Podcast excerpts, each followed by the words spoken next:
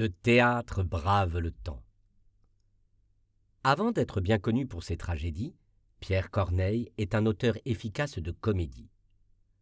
Le succès du Cid, en 1637, l'engagera sur une autre route qui empruntera la même rigueur formelle et l'analyse subtile des rapports entre l'honneur et la galanterie.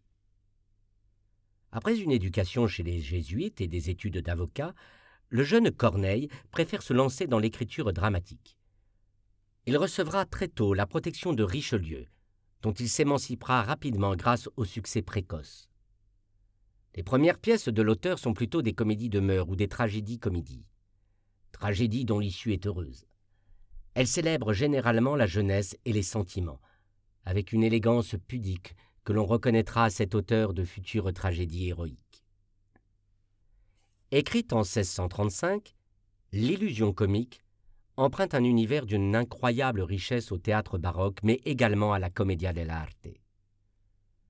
La pièce s'inspire de la littérature espagnole, dont l'auteur est féru, inclination que l'on retrouvera dans l'atmosphère de ses premières pièces. Le noble Pridamant recherche son fils Clindor, qui s'est échappé du domaine familial et demeure introuvable. Il demande au magicien Alcandre, qui vit dans une grotte, de l'aider pour retrouver le fugueur. Alcandre, grâce à ses pouvoirs magiques, lui projettera les aventures de son fils, devenu le valet du capitaine Matamor, un militaire fanfaron toujours prêt à séduire une nouvelle dame.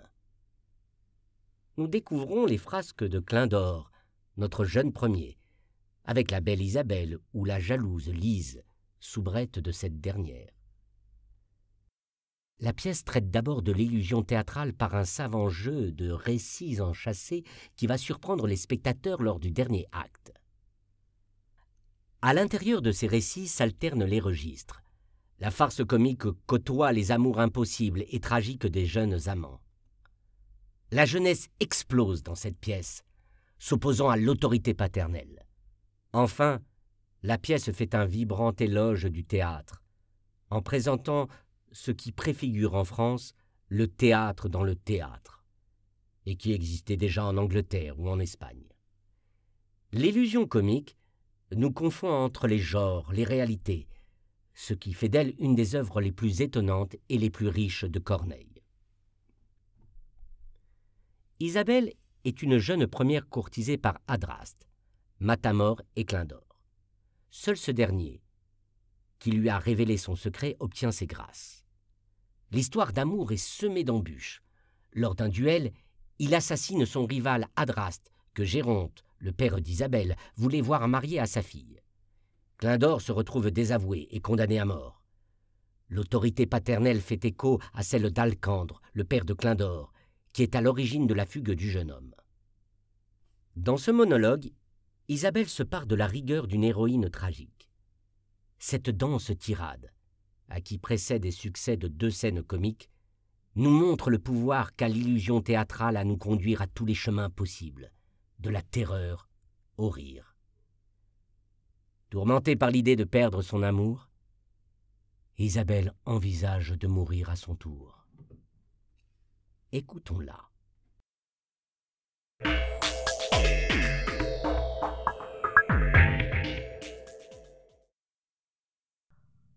Enfin le terme approche.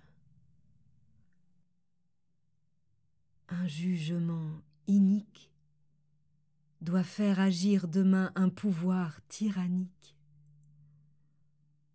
À son propre assassin immoler mon amant, en faire une vengeance au lieu d'un châtiment par un décret injuste autant comme sévère, demain doit triompher la haine de mon père, la faveur du pays, l'autorité du mort, le malheur d'Isabelle. Et la rigueur du sort. Hélas, que d'ennemis et de quelle puissance contre le faible appui que donne l'innocence?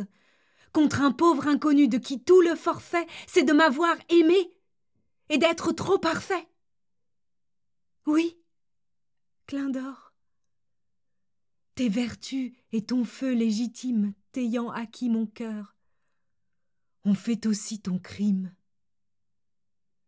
Contre elles, un jaloux fit son traître dessein et reçut le trépas qu'il portait dans ton sein. Qu'il eût valu bien mieux à ta valeur trompée offrir ton estomac, ouverte à son épée. Puisque, loin de punir ceux qui t'ont attaqué, les lois vont achever le coup qu'ils ont manqué. Tu fusses mort alors, mais sans ignominie. Ta mort n'eût point laissé ta mémoire ternie. On n'eût point vu le faible opprimé du puissant, ni mon pays souillé du sang d'un innocent, ni Thémis endurer l'indigne violence qui pour l'assassiner emprunte sa balance. Hélas! Et de quoi sert à mon cœur enflammé d'avoir fait un beau choix et d'avoir bien aimé si mon amour fatal te conduit au supplice? Et m'apprête à moi-même un mortel précipice car en vain après toi l'on me laisse le jour je veux perdre la vie en perdant mon amour prononçant ton arrêt c'est de moi qu'on dispose.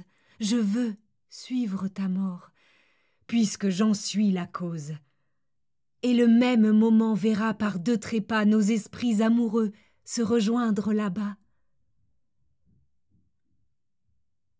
Ainsi, Père inhumain, ta cruauté déçue de nos saintes ardeurs verra l'heureuse issue. Et si ma perte alors fait naître tes douleurs, auprès de mon amant je rirai de tes pleurs. Ce qu'un remords cuisant te coûtera de larmes, d'un si doux entretien augmentera les charmes, ou, s'il n'a pas assez de quoi te tourmenter, mon ombre chaque jour viendra t'épouvanter, s'attacher à tes pas dans l'horreur des ténèbres, présenter à tes yeux mille images funèbres, jeter dans ton esprit un éternel effroi, te reprocher ma mort, t'appeler après moi, accabler de malheur ta languissante vie et te réduire au point de me porter en vie. Enfin,